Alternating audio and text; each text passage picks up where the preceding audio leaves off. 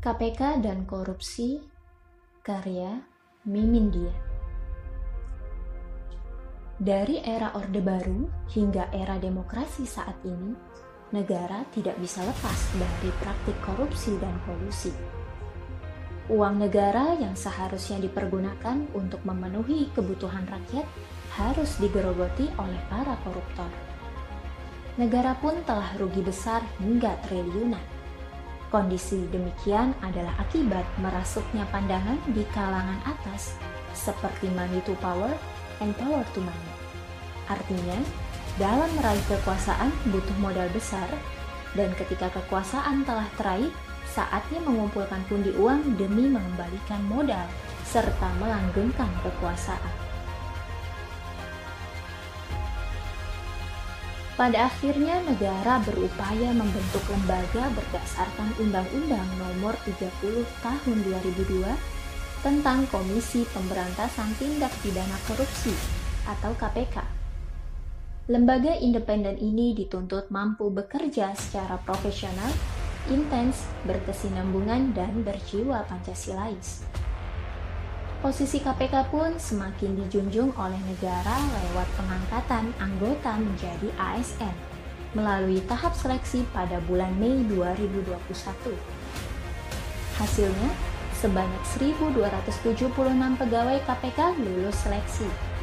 Sementara, 75 orang tidak memenuhi syarat setelah mengikuti tes wawasan kebangsaan atau TWK.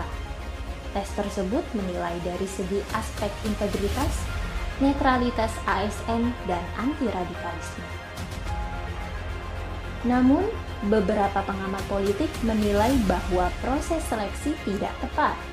Menurut Direktur Eksekutif Amnesty International Indonesia, Usman Hamid, TWK yang dijalani pegawai KPK berpotensi melanggar hak asasi manusia karena menyeleksi pegawai berdasarkan pandangan agama dan paham politik individu. Apalagi beberapa pegawai yang tidak lulus juga sedang menyelidiki kasus korupsi. Tentu dapat memicu pandangan di tengah masyarakat bahwa ada upaya pelemahan tubuh KPK. Di sisi lain, posisi KPK juga lemah setelah pemerintah dan DPR mengesahkan revisi Undang-Undang KPK seperti revisi pasal 21 ayat 4 dan 6 Undang-Undang KPK yang memberi kewenangan Dewan Pengawas mengambil alih sebagian tugas pimpinan KPK.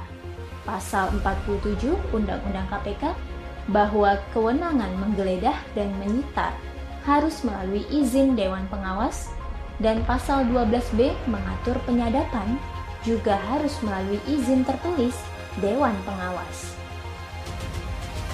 Lantas, kapan korupsi dapat ditumpas hingga akar jika upaya ke arah sana dihadapkan pada jurang yang curam dan jalan yang penuh rintangan? Dan apa akar masalah utama munculnya budaya korupsi?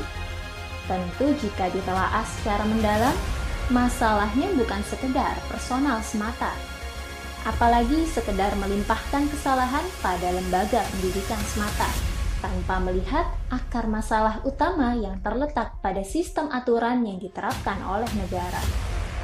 Seperti pendapat Menko Polhukam Mahfud MD bahwa perguruan tinggi harus ikut bertanggung jawab atas korupsi di Indonesia yang semakin parah.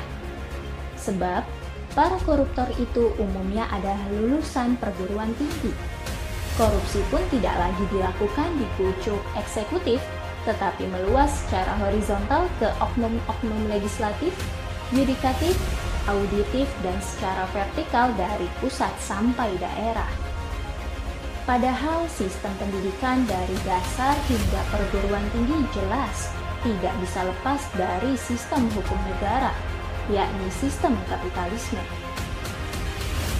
Sistem ini dijalankan dengan jalan demokrasi dan paham-paham yang bertentangan dengan Islam, seperti sekulerisme, liberalisme, hedonisme, pluralisme, materialisme, dan imperialisme.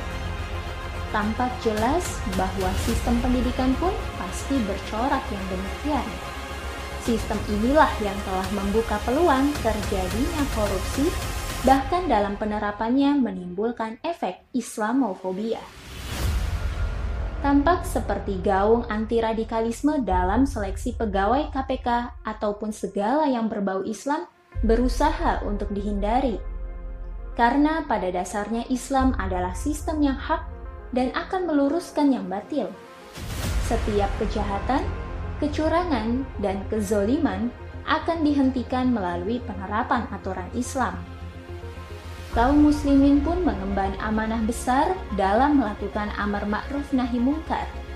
Inilah sejatinya yang dianggap ancaman bagi eksistensi sistem kapitalisme, tidak terkecuali bagi orang-orang yang menjaga tiang sistem tersebut agar tetap berdiri. Akan tetapi, sistem kapitalisme telah rusak dan menunggu peruntuhannya. Sistem yang jelas menyuburkan korupsi sudah tidak layak untuk dipertahankan. Sebagai gantinya, harus diterapkan sistem Islam yang jelas benar. Islam memiliki aturan yang sempurna dalam seluruh aspek kehidupan, termasuk melibas tuntas praktik korupsi. Islam menanamkan iman dan takwa dalam setiap diri kaum muslim, termasuk para pejabat akan berhati-hati dalam menjalankan amanah jabatan. Karena kelak ada hari penghisapan yang amat adil di hadapan Sang Pencipta. Di sisi lain, pegawai diberi gaji dan tunjangan hidup yang layak.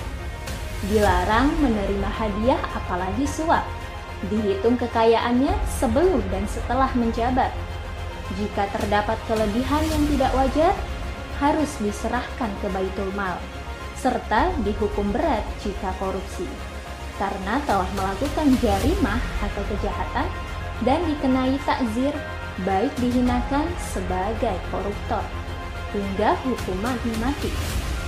Demikian Islam akan mampu menjadi solusi tuntas atas setiap masalah.